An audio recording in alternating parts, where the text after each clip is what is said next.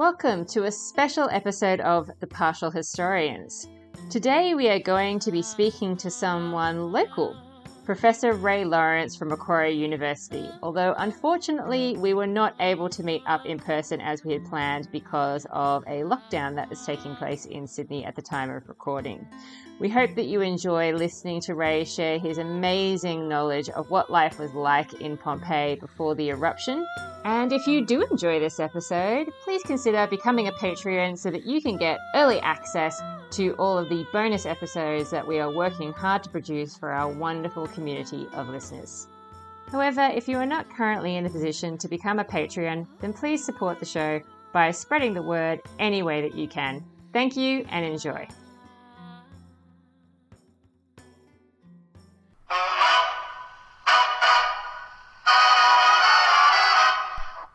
Welcome to another episode of The Partial Historians. I am one of your hosts, Dr. Rad.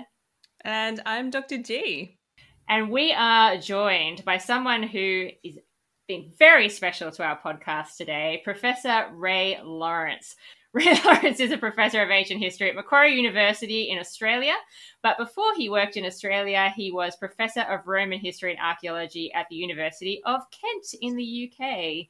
His work is based in archaeology, history, and classics, and it's characterized by a cross disciplinary aspect that causes it to be accessible to architects, landscape historians, geographers, and urbanists. He has published books and articles on urbanism at Pompeii and across the western half of the Roman Empire. In addition to this, Ray Laurence was one of the pioneers who worked with TED Ed to produce animated videos and lessons, including A Glimpse of Teenage Life in Ancient Rome, which has had over 10 million views, and Four Sisters in Ancient Rome, which has had over 8 million views to date. And the real gold star on his resume is that he has been a big supporter of our show, of course. But today we are going to talk to him about streets and public space in Pompeii and how children fit into this society. Well, thank you so much for joining us, Ray. I'm going to get us started with a with a, a, sort of a big question, which I think um, will open up the space for lots of conversation. Um, from your perspective, what are the biggest misconceptions that people generally have about the urban environment of Pompeii? I think the big one is, and it's still kicking around, that this is a lovely little resort town um, down by the sea, and everybody doesn't really do anything, and it's terribly lovely. Whereas in actual fact, it's quite horrid. Um, the, the other thing is that it's so badly built that I mean, if you look at any Pompeian wall, if a builder built you a wall like that, you'd actually want your money back because it, it is really shoddy and I mean, you sort of look at it and go, well, it's not really built to last. And then we excavated it, and it's been out in the rain for 200 years, and we're thinking it's going to stay up. And that seems a little odd, really. So the idea that there's great architecture there, I think that's one misconception. And if you wanted to see lots of um, lovely marble all over the walls and things like that. Well, Pompeii is not the place to go to. There's hardly a marble column in the whole place. So we're not talking about a place that has a lot of uh, monumental architecture by the sounds of it. We're talking about something that's a little bit more gritty, a little bit more down to earth. They, they've got lots of monuments, but I mean, all those lovely columns, they're all got plaster on them. It's rather like sort of a bit of a, a stage set. So it looks like it's actually, they're, they're very good at making imitation marble and so they have public monuments and lots of public buildings, but at the same time, they're they're doing it quite cheaply. I mean, it's, it's not like the stuff in Rome where you actually see, yep, that's solid marble, that's a great big lump of stone. Uh, that's not really happening. that's, that stuff's just not what they're using. So, so that, that's that's one thing. I think the other great misconception is that one of the things which we say we look at the forum and say, isn't that a typical Roman forum? In actual fact, it was built before the Roman colony was set up. So it's an Italian forum, but we always say that as, as typically Roman in terms of proportions. But in actual fact, that, that concept was sort of kicking around in Italy at the, in Italian towns as well as in Rome itself.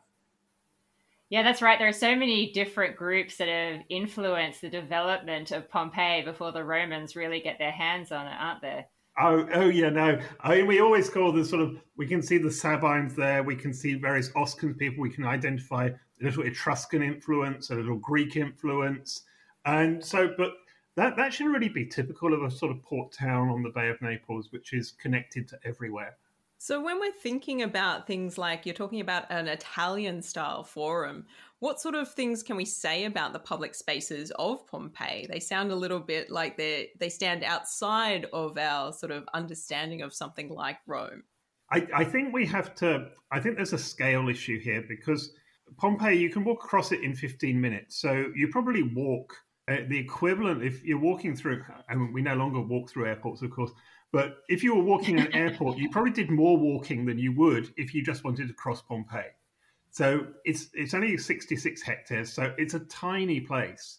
Um, has a population of we we would guess 12,000 people. Some people put it up to 20,000, but but when we're we're sort of looking at the town, we're actually looking at something which is is very much so quite early. So the street the streetscape's quite early, so the, the paving of the streets was put in the first century BC, and the streets sort of have that very very narrow feel. You can't pass in two directions in lots of the streets, so that that makes sort of the traffic pattern a bit more exciting. And so so it's terribly old, so it doesn't look like some of the things of street we see in Rome, for instance, um, next to the markets of Trajan, which is much wider or the streets of Ostia, which are very wide. So, in a way, it's kind of early Roman urbanism, whereas Ostia and Rome is late Roman urbanism. So it's it's sort of kicking, kicking off because it's preserved in AD 79. You get that that feel of this is something which is is not quite the same thing, which is Rome in terms of scale. It's not like Ostia, which is has much wider streets. So or and it's not like some of the North African towns either, which have very wide streets. So it's this thing which is sort of like it's a very very old town this sounds like a really interesting problem, perhaps, for Pompeii to have, because one of the things that people tend to say about Pompeii is that it's a trading port. And to have these really uh, sort of confined street patterns seems to maybe present some issues for the people while they're trying to conduct trade. How do you get things in and out easily? How do you move around? Yeah, I think I think the the whole trade the trading port aspect is is certainly there, but it's not a big port. It, I mean, we're not dealing with something which is big. I mean, if we looked at um, Puteoli across the Bay of Naples, there we'd have a big port. Or if we look at Portus uh, next to Ostia, that's a really big port. So Ostia, uh, Pompeii is just this little port it brings stuff in. We have sort of amphorae coming, wine coming from places like Rhodes and the Greek world. We have garum coming from Spain, and, and so you have lots of things coming into it. But at the same time, it's not a big place, and, and it we we sort of see it as sort of this is archetypal Roman urbanism, but it's tiny. So everything's a little bit on a miniature scale. I think, I mean, that makes Pompeii kind of nicer to me in a way. It's kind of like a cute place now. yeah, I, mean, I think Herculaneum's probably cuter, but I mean, but we don't, we don't want to go there. We're trying to stay on Pompeii. Um, I, I think there's there's lots of sort of sweet details. I mean, at the same time, the place has 160 bars, for example, so it has a lot of shops and streets lined with shops are a real, real Roman innovation, and it's something which the Greek world doesn't really go in for. So, so that's something which it makes it makes it archetypally Roman or Italian. So that that gives it a real flavour that you're walking down streets, they're lined with shops, and you feel feel there that you're in sort of kind of typical European urbanism, really. So I think that's a really fascinating aspect of of what Pompeii offers us in a way, because we can see this sort of slice of what feels like a really familiar kind of lifestyle for us coming from sort of a European background and in sort of um, settler contexts. Um, and thinking about Pompeii um, in terms of its public spaces, are there any? You've mentioned the forum, but are there any other sort of like really notable public spaces in Pompeii that are worth drawing people's attention to? I, I think you can. I mean, it depends whether we see baths as public spaces. I mean, this this is always the difficult thing. If we just go for sort of piazzas and streets, then we're talking about seventeen percent of the the urban space. So it's the equivalent of I think the exact figure I think it's exactly the same as the amount of green space or garden space in the city. So there's a quite nice parallel there. Uh, we also think of the big palaestra next to the amphitheater, which has a swimming pool in it. Um, it has trees around it, and we know that there was a lot of teaching of children there. There's lots of graffiti of alphabets there, and that sort of real sort of practicing writing letters is is all on the columns around there. So there is that sense, and there's one memorable graffito which basically says that as you don't want to pay me as a teacher, I'm off. Basically, I'm going. It's just like this graffito. You're not going to pay me. I'm going. Amen. It's a lovely teachers one. So it'd be great for you guys. Teachers deserve to be paid.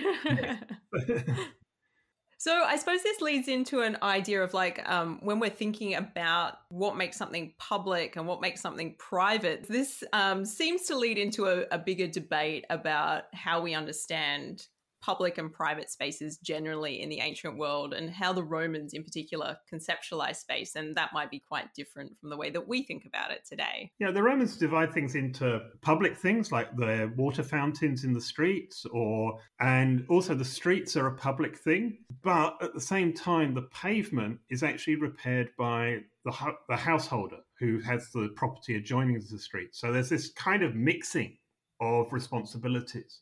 So the pavement is actually almost like part of the house. But if you go in the house, quite a lot of the area we would actually see is going, well, people want people to look into their houses from the doorways.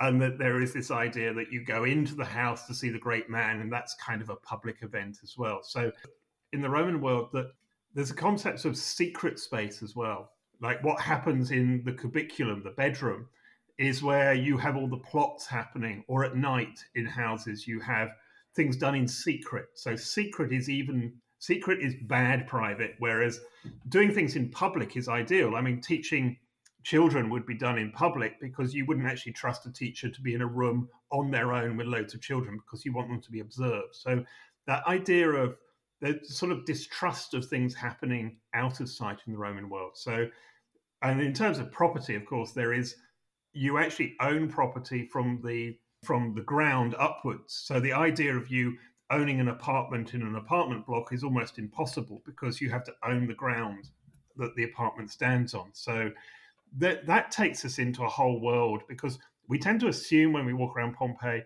that all the houses are owner occupied. We just have this sort of click. I mean, maybe it's a British thing, maybe an Australian thing, but in actual fact, quite a few of those houses could be rented out to people. So a big rental market is in the city as well. So so that idea of sort of you could be living in a, a house, but you wouldn't own it. So it's private to you because you rent it, but you don't own that. So that idea of public private ownership is very strong there. I'm kind of fascinated by the implications of that as well, particularly for renters. If you've got a high proportion of renters, to what degree do they get to have privacy? Um, at at what point is that threshold um, just permissible for the owner of that piece of land to just cross and enter into that building? Yeah, I think that there is also the whole thing where you could rent a you could rent a property and then subdivide it, which we hear about a lot. The rental of rooms in properties, which there is little privacy because you just have the room. You all go through the same doorways. You go up the stairs through somebody's house to to get to where your own little private space is. So there's a lot of a lot of that sort of occupation going on in the Roman world, certainly. Yeah, it's fascinating. Um, thinking about like being back out on the street for a moment, like what do we get a sense from the physical remains of Pompeii about how people are moving around? So we know we've got those narrow streets and we've got those shop fronts. Are there any other aspects that are influencing the way that people are using and moving through that urban space? Well, I, I mean, they look terribly modern, the streets of Pompeii, because they've got pavements or sidewalks and you have the crossing stones, which give you an idea of where people have put things because they paved the streets, and they didn't really put in a sort of stormwater devices under the streets. So the streets are actually basically gutters as well. They're like canal. And what they, I mean, what the streets become during very wet weather is they become like water channels, which is why we have the, the famous stepping stones to keep your feet out of the wet. So the placement of the stepping stones gives us a quite a good idea of of movement itself. We also have to think about stopping as well as as just moving through the streets because we tend to think of streets and traffic, but the street is a place for a lot of interaction. So we find little shrines to the uh, in local deities. In Rome, we call them the Lares Compitales, and we very definitely the Lares protect the neighborhood, and we find those close to crossroads, sometimes tucked in a side street. We also have water fountains at the crossroads. So the crossroads sort of accumulates not just traffic turning, but also people doing things. So if you want to get water, you go to the crossroads. If you want to worship, you go to the crossroads. If you start looking for where the alphabets are, quite a lot of those are set up next to crossroads where people, children are practicing um, writing their letters. So that idea of, of stopping is is quite important because slowing, like the crossroads slows you down. The other thing which we do have for understanding direction, a lot of the side streets are blocked off. So, and there is also a giant change of level halfway up Via dell'Abbondanza, um, close to the Stabian Baths, where you it's literally a meter and a half a level change, which means no traffic across that way. We also find, and this is sort of the famous wheel ruts of Pompeii, which are I mean, Eric Poehler at the University of Massachusetts in Amherst has spent at least 20 years studying them and measuring them in every way. But that gives us sort of an idea of direction. And he's also found where the axle of the cart rubbed against the cornerstones to actually see which is the directional movement as well. So he started mapping out and this was originally presented as a one-way system for Pompeii, but it's a certain sense of knowing which way which streets are easier to navigate. But a lot of householders were actually blocking side streets to stop cart traffic going past them. But a lot of traffic would be on donkeys, on mules, without pulling any vehicles itself. So so there's a lot of animal movement or on foot movement as well. This is fantastic. I think the level of detail to which the archaeological record can offer us these sorts of insights is just incredibly fascinating. And this work on wheel ruts just sounds amazing to me in terms of getting into the intricacies of how things are moving around in that space. There's a whole thing in terms of you can plot repair. And one of the most extraordinary things he's found was that he found splashes of, of iron, molten iron in the wheel ruts as well as sort of slag in the wheel ruts. And it would seem at some point the Romans were trying to repair the wheel ruts by pouring mo- molten iron in them. Now, that, that's actually a really strange concept because I wonder how long that would have lasted. Iron, you need an awful lot of of heating material, but they saw that ease, as easier than cutting the stone and replacing the stone. So it, it is one of those most extraordinary things. But there are hundreds of these little splashes of iron on next to the, a lot of wheel ruts. So it's fairly clear that they were doing this as a sort of technological experiment, which obviously didn't work. oh, that's a real shame. And also, I could just imagine that if it, it maybe it did work to a certain extent, and then somebody along came in the night and maybe chipped one out and took it away uh, for their own benefit but I imagine if people saw them, they'd get into trouble. Yeah. Um, thinking about the the sort of the layers that we have at Pompeii when we're thinking about um, the streets and the public spaces, how have things changed over time? Is there much distinction that we can tell from the different levels of excavation? I think I think the thing which we can tell more of because nobody's really dug a great big hole through a street yet. There's a piece of work which has been done on the forum because the forum is changed in terms of quite a lot of it. A lot of the streets are blocked off. And what was found in that piece of work was the entire orientation of the city was changed by the blocking of the streets into the forum. Previously, I mean, we see the forum today as something which is almost put to one side of the main streets, whereas previously, a lot of streets ran through it from a, a west to east or east to west direction, straight through the forum and they got blocked off. By doing that, they completely changed the sort of the pattern of traffic flow in the city. So, and the forum became this sort of enclosed space, whereas previously it'd been very open to traffic. And that change is probably one of the most staggering changes to the city. And it was it was done by just intricate work on thinking through, well, what's the implication of blocking a street? And we, we find this occasionally in the modern world where there was a street in Paris which was blocked off by one, one small local council and it completely disrupted people's commute into, into Paris. So just moving just one sort of bit of the traffic system slightly can cause these big changes. But in Pompeii, it's it's very clear when they, they started shutting off the east-west axes into the forum that they completely changed the nature of traffic flow. They they reduced the traffic flow because a grid of streets in a way is the most open for multiple routes of any any structure of any form of street planning. Therefore, by closing it, you're actually concentrating traffic and human interaction on a number of streets. So you're you're changing a sort of even pattern in something which is really concentrated. And it's as though urbanism actually needs that concentration. Because if you actually disperse people evenly across a, a grid plan, urbanism doesn't really work. It starts fragmenting, it starts people start feeling isolated, where that close togetherness and that sort of intensity is, is quite an important thing. So, in a way, it sounds like perhaps by closing that road down, they've created the opportunity for different types of interactions and maybe a different sense of relationship, particularly to the forum and how they navigate it. So, certainly to the forum. The forum becomes a much more um, enclosed place, a much more formal space. It doesn't have carts running through it, it doesn't have people running through it.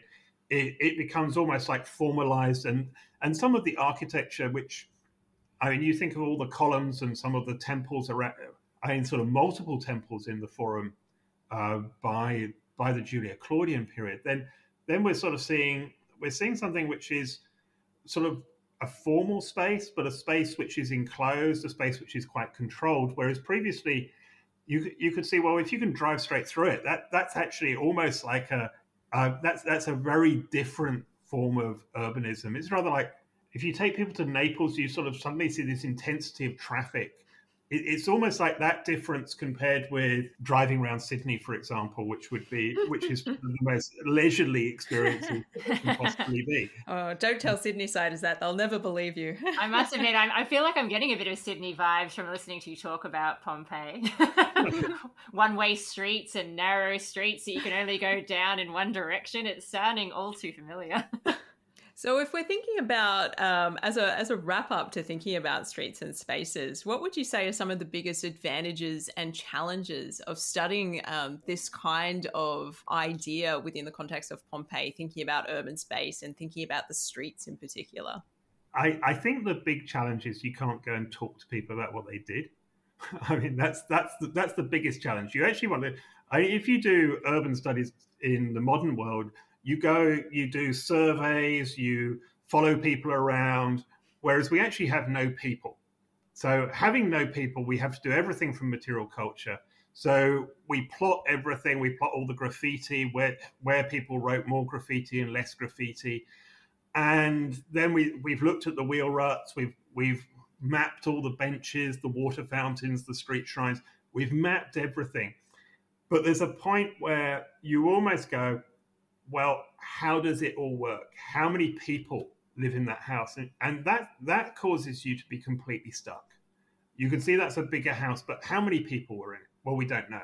And that that's where we, we get into this this worry. And we can see some streets have more shops in them and openings, doorway openings, and that gives us an idea of something which is busier. But at the same time, what does that do? And like I mean, what's the timing of streets as well? We can do some things from literary sources that, yes, the shops open at the third hour and the baths are really populated at the eighth hour and things like that. But we, we don't have that sense of sort of going, well, what is a normal day in Pompeii? And we don't have that sense of going, how does it work in terms of imagination of sort of putting people back into the, the city itself? Yeah, I think it's really important to highlight that because so often when you open up books about Pompeii, you will be presented with an account of a day in Pompeii. And it will go through this is what you would do in the morning, and this is what you would do around lunchtime, and this is what you do in the afternoon.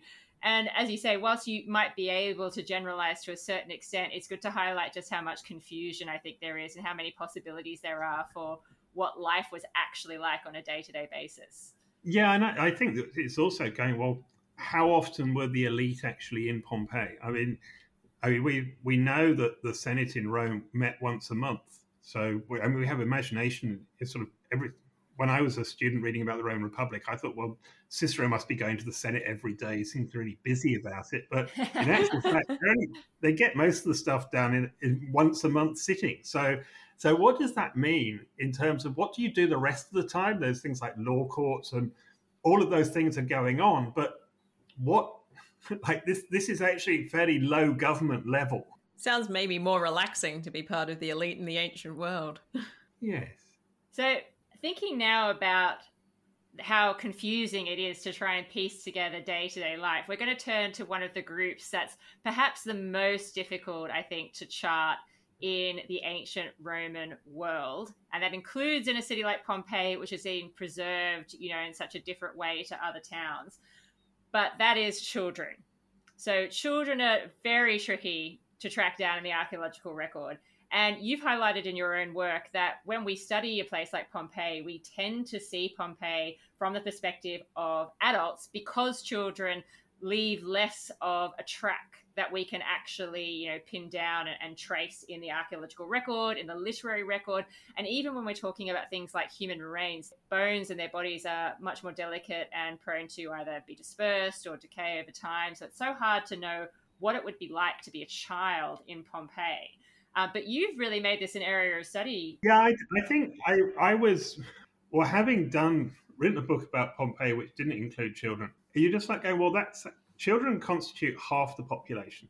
Okay, so the ancient world, demographically, that would be the model we'd go. So 50% of the population is under 18, 7% of the population is over 60, roughly the same number of adults as today, sort of between 18 and 60. And if you think that through, you've got to explain how urbanism works for children. Also, how do they learn urbanism? And what's the process whereby you know what to do when you walk down the street. That that whole process, or how do you learn your lesson? And the thing which was, I think there are about a hundred graffiti of alphabets across Pompeii, and th- this started me thinking about that. And also, there's some fantastic work by someone called Katherine Huntley, where she looked at all the figurative graffiti. A lot of them are in primary schools. We do this. We we get children to draw a stick drawing of themselves in probably year three or four. they they also exist in Pompeii, and they're exactly the same as the ones which you would get from a primary school child today or anywhere else. Because in the 1960s, anthropologists went round the world to find people who hadn't had contact with the West and got them to draw images of what they thought themselves looked like. You have big hands, typically um, big heads, for example, long arms is another another trait. And these are these are being categorized according to age. And Katherine Huntley did this fantastic piece of work on just sort of looking at like how do these show stages of development? How tall are they off the floor? So you can give a rough idea of you tend to naturally, if you're going to draw on a wall, you tend to go for eye level you can try this out for yourselves later and tell me I'm wrong. Uh, because when you when you say this to somebody, go, no, no, I do it right down by my waist, and go, well, no, you wouldn't because you've got to be able to see to to write the thing, and especially if you're learning to write, because most of the graffiti from Pompeii are just somebody's name. So I think the exciting thing about graffiti is not what they say, but the fact that somebody stood there in the ancient world and did that writing. That action of writing is probably one of the the sort of urban phenomenons which we take for granted because we want to read what the writing says. But it's actually the writing itself that somebody stood there 2,000 years ago or more and just wrote their name or wrote an insult to somebody or wrote an alphabet because they were trying to learn their letters. And that that to me gives the sort of real insight. But you can see how tall things are. So some of the very low down graffiti uh, we tend to associate with children. So from there, we sort of I started to sort of think through. Well, could children serve a drink at a bar in Pompeii? Could they go up to a bar and ask for a drink? Because that's actually quite difficult in Australia, in the UK, because bars typically are built to be tall, tall so that people don't jump over them and assault the barman. or children can't be served. I mean, it depends how you see it. And what we found is that they were they're about 60 centimeters in height. They're really low. So compared with your kitchen counter, they would be for us because we're very tall. I mean, a female in Pompeii is one meter fifty-four on average, and male is one meter sixty-six. So they they are fairly small people. I mean, interestingly, in the 1960s, the average height of Neapolitans was lower than that, which is one of the things that they've all grown since then. But the the thing which you can do, you can actually start looking at the height of things. Can can you go to a water fountain if you're a child and get some water and take it home? Well, the answer is yes, because they're not very tall. The other thing you can use, because we know how tall the adults are, you can use things like um, human growth charts as a proxy to see how tall somebody was at any age. And human growth charts are given to every parent who has child born in, certainly in the UK, uh, based on some, a study of I think of children in Boston in the 1970s. So they're, they're a little bit off. Um, Sounds helpful. But you, you suddenly look at those and look at the sort of Pompeian heights. Well, they're actually the lowest percentile of our modern world. They're the shortest people in the modern world, would be the average Pompeian. But human growth is quite linear. It doesn't, I mean, it can be interrupted through disease, which we know from the study of teeth in Pompeii that there are lots of episodes where people are so ill with a very, very high temperature for two weeks that they don't produce calcium. So they get these striations on bones and on their teeth. And the teeth can be measured and dated to roughly at what age they had that period of disease where they, they just stop producing calcium. They, they basically shut down and stop growing because they're so ill. So that gives us quite a lot of data. And you suddenly realize, go, well, we've actually got quite a lot here. And if you start looking at the city as though, well, if you were this high as a child, could you do this? You can start sort of understanding that. I, I think the the parallel for this is also um, what happens in terms of aging in later life. This is something which we're there's quite a bit of debate around sort of disability studies in the ancient world starting up over the last decade. And one of the things is, well, most people who are old are going to have eyesight problems just because that's what happens. So, how do they use the city in those conditions? Uh, because it's fairly difficult to get around currently. And the archaeological authorities in Pompeii have done all sorts of things to try and make the city more, the site more accessible to disabled people, blind people, etc. So, so how that group of people, I mean, aging is pretty vicious on the eyesight. I mean, I think it's something which we are very conscious of. I have several colleagues terrified that they go blind, and so that that really sort of promotes this idea of sort of going, well, how do you deal with this city because we've got the artifact. So we can start talking about well, how does a blind person go through Pompeii, or how does a child go through Pompeii? Because we've got the urban environment to understand it. We just need to actually sort of think through what humans do in those environments. Yeah, I think uh, one of the things that really intrigued me as I was having a look through some of the work that you've published on this is that Pompeii seems to have been actually a lot more accessible to children of a of a younger age than I actually would have thought. You know, it's it seems like when, whether you're talking about religious rites or as you were just highlighting before, you know, going into a bar, accessing a water fountain, they actually would have been younger than I would have assumed potentially in terms of being able to see what was going on or appreciate what was going on and therefore learning about their own culture by experiencing that urban environment. Yeah, I, I think it's I think if you I mean, logically, if half the population is are children, well, they have to be able to access it, access the urban environment, or it doesn't work. And that, that's that's a kind of sort of fundamental. And the the thing which I, I got quite interested in there's, there's a whole there's a whole set of studies of middle childhood from about eight to thirteen of what do children do at that period? Well, they tend to um, go off and get lost largely. And uh, rather than staying very close to adults, they tend to go and explore. And that, that exploration, I think, is quite an interesting concept of how far do you go away from the home? And you can go. How do you go to somebody else's house? That's a, somebody else's house in somewhere else. That that idea of going. How do you navigate the streets? Because most tourists tend to tend to get lost when they get to Pompeii because they can't get out because they don't know the way. And they, they have sort of panics about that. But how do you learn the way to certain places, or how do you learn to, that going down that street takes you to such and such? So that that that kind of comes into it, I think. Mm, and children going to school as well. Like, are they picking up friends along the way? Are they being dropped off, as it were?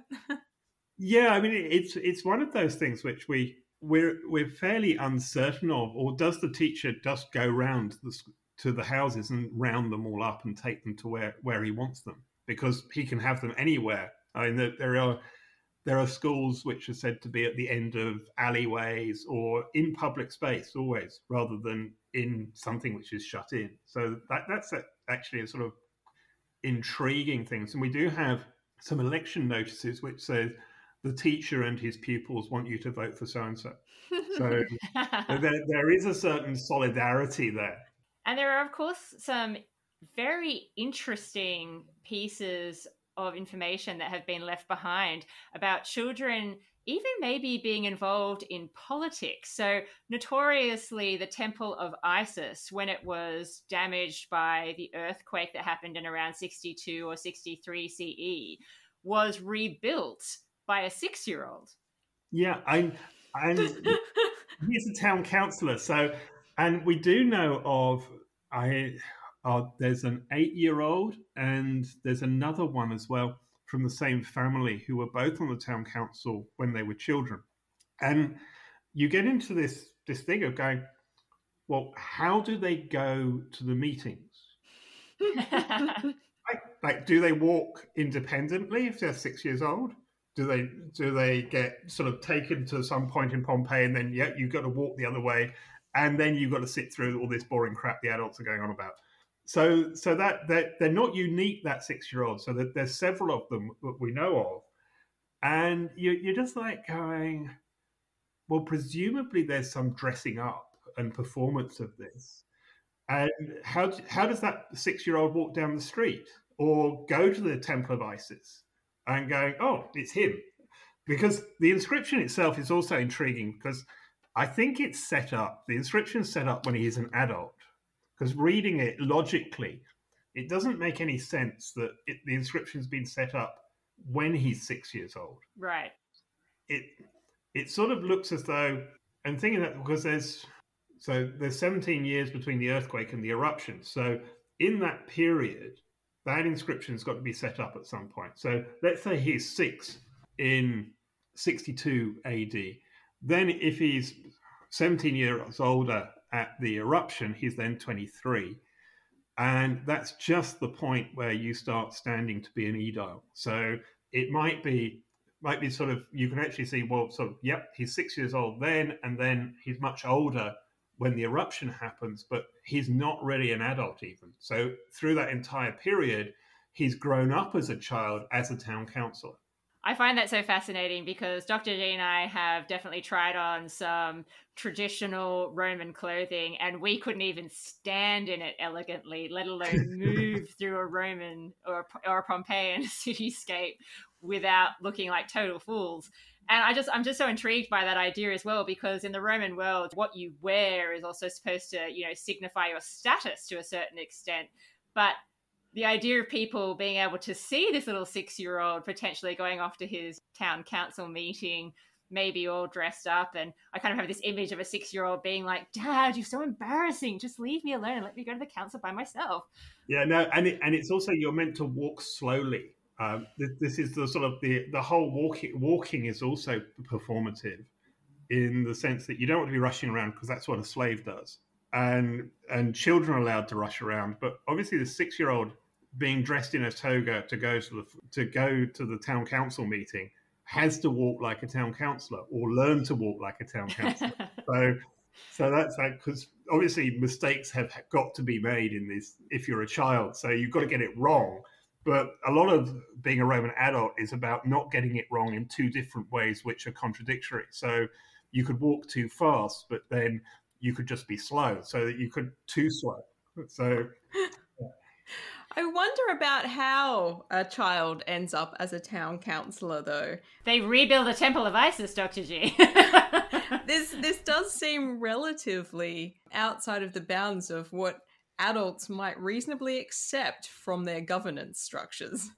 Yeah, uh, I the, the thing is, there's there's once you start looking for the, I, it's like anything you start looking for in the ancient world, you either don't find it at all, or you find enough of it to suggest it's not completely unknown. So the the six year old the Temple of Isis is not so weirdly out there that it's not unknown in other places. so so I, I I think every so often you have the aberration. The other children who are town councillors, they are from one of Pompeii's most wealthy families. So, but this one's different because he's meant to be a son of a freed slave, although the the argumentation around that can go both ways. But let's say he is for the moment. Then he's the the freed slave can't be in the town council, so the child is meant to be some sort of proxy for the freed slave, because the exclusion of freed slaves from politics is one of those things that the Romans do do, but that their children are perfectly legitimate for being involved in politics. And I, I, love the fact that you also have highlighted that when we're thinking about the experiences of these children, that we would have to think about obviously more than just their what they can see. It's also about that combination of their senses that they would be using, their touch, their hearing, their sense of smell, all of that kind of stuff would go into their lived experience. But it's so hard to trace in the evidence. I, I think it's there's there's a lovely thing in the uh, Petronius's Satyricon where one of the freed slaves said that he learnt to he can read um, capital letters but not cursive script because and he says that he learns it from inscriptions right? So and if you look at the height of the inscription letters they are actually really low down. And intriguingly my youngest son when he was very small because street signs in the uk aren't way up where they are in sydney they're they're down low. They're actually at child height um, at the end of the road so you can't you basically can't see them when you turn into the turn the corner.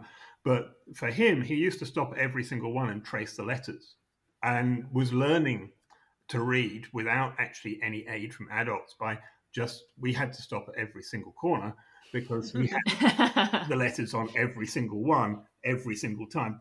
But that process, I mean, that that's just like his brother wasn't didn't even see the stuff, but some humans will actually learn through that process. So that process of touch is quite important, sort of very tactile, very, very small child. But that just shows you how that can work through. So, so when we look, we get quite a lot of evidence. And it, it's also then you start worrying, well, we always assume that all this archaeology is about adults. And we actually have to include of because we've we've looked in the past for toy things which are definitely toys that must be about children, but then we discovered that adults make ritual deposits of miniature objects. There's a lot of work on miniature objects in the ancient world now, and they can be used ritually to represent much bigger objects by adults. So they're not toys. And once you get out of that hurdle, you, you're then getting into the world of going, okay, so all of this stuff can actually be used by everybody. So what we assume is adults material culture is actually children's material culture as well, and we can't differentiate the two because we don't know who's using it, and that that that becomes quite quite an intriguing thing. And and the way children use material culture is quite different as well. So in terms of just dropping things, for example, rather than putting them away, is is classic. You know, Absolutely. And I, I, think one of the things that if we sort of think about the the spatial elements of this relationship between adults and children as well, one of the things about that relationship in Pompeii is that they don't really seem to have specific spaces that are just for children as we might have in in our modern towns like we we don't really see specific nurseries or playrooms and that sort of thing for children in Pompeii, do we? I, I think we have the the large palaestra, which I you start worrying about this almost immediately because uh, it's got a great big swimming pool in the middle. I don't think the Romans had a really concept of a swimming pool fence. I think this is sort of possible. But that seems to be a, a place where children certainly spent quite a lot of recreation time.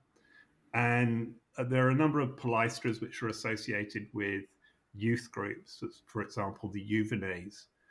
And that form of sort of physical recreation combined with intellectual recreation of the combining of philosophy at the same time as sport. And I think it's Agricola. Tacitus says that his mother taught him not to drink too heavily out of the cup of philosophy, which is bad for young people. But of course, the Stoicism comes from old people always. It's always the old writers who write are the Stoics, the survival of uh, the old age. But that that concept of places where groups meet together, I, I think there's there's quite a lot of that going on. I, I think also that the street is one great big social thing. I mean, you just think of Via dell'Abbondanza, it's just lined by shops after shops with bars and then the houses are in, entrances houses are interspersed between. It that's actually a sort of very that's the place where children and adults go. Yeah i think that's one thing that always surprises my students because we tend to get very caught up as you say on the buildings and the houses and, and what was going on inside. But you have to remind them that there really would have been a very bustling street life especially for people that didn't live in fancy, spacious houses because not everybody in Pompeii did have a nice atrium type house. No, no, exactly. I mean, a lot of people were living in their shop, and that's that's all they had, and that's and that's very very limiting. I mean, I think the reason for lots of bars is because people wanted hot food, and also cooler drinks as well. Absolutely. And I just want to highlight one particular piece of evidence which always gets brought up when it comes to places like Pompeii because we actually have access to human remains. And recently, I believe there have actually even been a few finds of children's bodies. Even I think a, a pregnant woman who was carrying a, I think it was a 36 week old fetus. What do what do the human remains tell us about children's lives in terms of, you know, were they working heavy labor? Was that a common experience for children as far as we can tell or are there not enough to really make any generalizations? Right there are lots and lots of fetuses found in pompeii because the pregnant women couldn't run away um, in AD 79 it's one of those rather real disproportion of fetuses um, were found in the skeletal remains. The the children themselves we don't i mean the problem with skeletal evidence is to get any wear into bones which are growing, because bones are growing, and you you don't get the wear coming into them in childhood. They they tend to be, but I mean the health and teeth thing is is very strong. That being ill as a child, like seriously ill, was a very common experience, and we we think about half of all the people who are born would die before they're adult in the Roman world. So so illness, sickness, and death would actually characterize childhood. And the ones which survive are, are those are going to be adults. And if you think that, I think explaining it to one of your classes would be, well, half of you would be dead by now to a year group of year 12. I think it's a very graphic way of saying, of explaining the death rate in, in childhood in the ancient world. Yeah, definitely. Absolutely. Ooh, well, that's certainly given us a lot to think about. And I think uh, to sort of just start to draw our conversation to a close, I think one of the things that you've highlighted really well in talking about both the spatial environment of Pompeii and also the lived experience for the people of Pompeii is that there are some intriguing things that can be highlighted about Roman culture from these places, but at the same time, it is a unique place that was destroyed at a very particular point in time. And we also have to be careful about perhaps how much we generalize from a site like this. I, I think it's also there's a there's a sort of trick. I mean, it is quite unique. It's very difficult to compare to other places. And somebody will always turn around and go, well, Pompeii is completely unique, so it can't be true uh, of anywhere else. Which, I mean, it used to be an interview question I used to have for jobs. So you just like go, oh no, it's that question again. But the, there's also this feeling, there's a certain disquiet when we study Pompeii sometimes because it is a place where an awful lot of people died in AD 79. And, and you sometimes get that can be quite distressing of going, well, how should we treat the dead from the eruption of Vesuvius? Because I, I, think I was looking at the British Museum exhibition of casts, and you, are just finding that this is actually really macabre and sensationalizing. And you're just like going, well, how do we get that balance of we always treat human beings today who are alive in a certain way? We probably need to treat the dead in, with sort of similar sorts of respect. I think it's a very good point, though, because this is an increasingly broad discussion that I think is happening across, um, particularly museum culture as well, is navigating remains and also the repatriation of remains as well. And so to be in a spot like Pompeii and to be seeing um, that kind of evidence and to navigate it, thinking about what is going to be the legacy of where these pieces ultimately end up, I think, I mean, there's a human being with a life there. And I, I think it's important to not forget that. And I think it's impressive that, that that's at the forefront of your thinking as well. Yeah, no, it, it, it's it's something which you're just like going, well, how do we treat the ancient world with the same levels of respect that we have in for the modern world? It, it's something which I, I've noticed a change in the way we treat for for we treat Caligula, for instance. We we used to call him the Mad Emperor, but we no longer do that. We actually try and you've got to explain what that actually means to the Roman world and what does it mean to us to say that because how does that characterize people with mental illness today? Because it, it just simply doesn't work. And I, I think that's it's quite a nice example of how we're we're shifting in our own thinking of how we teach and how we explain things. Yeah, I must admit, I think my own attitude towards the the sites and the bodies has changed even with time. I think when I, I talk to my students about Pompeii obviously a lot and we we have to talk about human remains as one of the syllabus dot points and I find that they they do tend to be quite frustrated by that syllabus dot point because they're like, it happened so long ago, get over it. Why are we talking yeah. about this? And I can I can understand that because I think when I was their age as well, I did kind of look at the cast as being like a statue. That's kind of how they appeared to me. Mm. But now when I look at them and I look at particularly, I mean, given what we've been talking about, particularly the cast where you've got the child with the parent kind of melded together in this odd final position. It, it, does actually affect you more, I think, when you're older and you have a family of your own. And I don't know, I think your sensibilities can also change over time just within your own lifetime, just from personal experience, but also yeah. obviously those broader conversations. Yeah, yeah, yeah. No, definitely. Well, thank you so much for stopping by to talk about Pompeii with us. Uh, before we go, I'll ask you one final question, which is do you have any insights about any of the recent finds from Regio 5? Because I believe that one of them was actually some graffiti that's believed to be done by a child. So I thought that would be right up your alley. Yeah, there are. there is.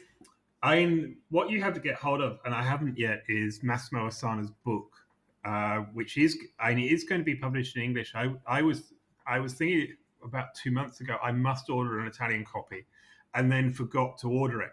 But there, there is so much, and the I I think what you see there is actually sort of the freshness of the colors. I mean, I I was I mean I think the uh, the TV programs about the uh, the bar was quite remarkable. And then they've got this weird chariot burial outside Pompeii as well, which they found, which is, is even stranger. So lots of things which are pretty challenging. Absolutely. Well, we'll have to put that on our to buy list. Dr. G might even order it in the Italian, given that she is always trying to improve her her understanding. Yeah, always, always trying to improve my Italian. Yes. Right, yeah. It's good to try it. Try, try is important. thing. Viene, try. yeah, always. Oh, piano, piano, con la pratica. Well, we're so grateful for you for talking to us about Pompeii today, and of course to the wonderful department at Macquarie University, which to which we owe a lot of our education and our enthusiasm for ancient history, and what you also do for our own students in the in the years since we've been at university ourselves. And if you're interested, of course, you can have very easy access to some of Ray Laurence's work by just going and checking out his TED Ed videos about what life would be like for children in mm. the ancient Roman world. Well, thank you. Is there anything you would like to plug before we sign off? I, I don't think I've got anything to plug at the moment. disappointing, disappointing. You plug, the, you plug the you plug the animations. So no, I think there is going to be a book on the cultural history of shopping coming next year, but that's it's just been finished, so it's going to take about a year for it to come out, and but that that will be good. Right? All about shopping. I don't know. It sounds like just what the modern world was crying out for as well. Yeah, absolutely. And, and we, we are very grateful that you also did join us whilst we were in lockdown, because of course the irony of us speaking to someone who we actually have physical access to and having to do it online has not escaped any of us, I'm sure. Yeah, I mean, it's just I mean, it's kind of typical of lockdown. It has to happen, really. It's like well, you just like going, why do we arrange so many things for that week? just it is it is very frustrating, but we're glad that we're still able to chat to you. okay.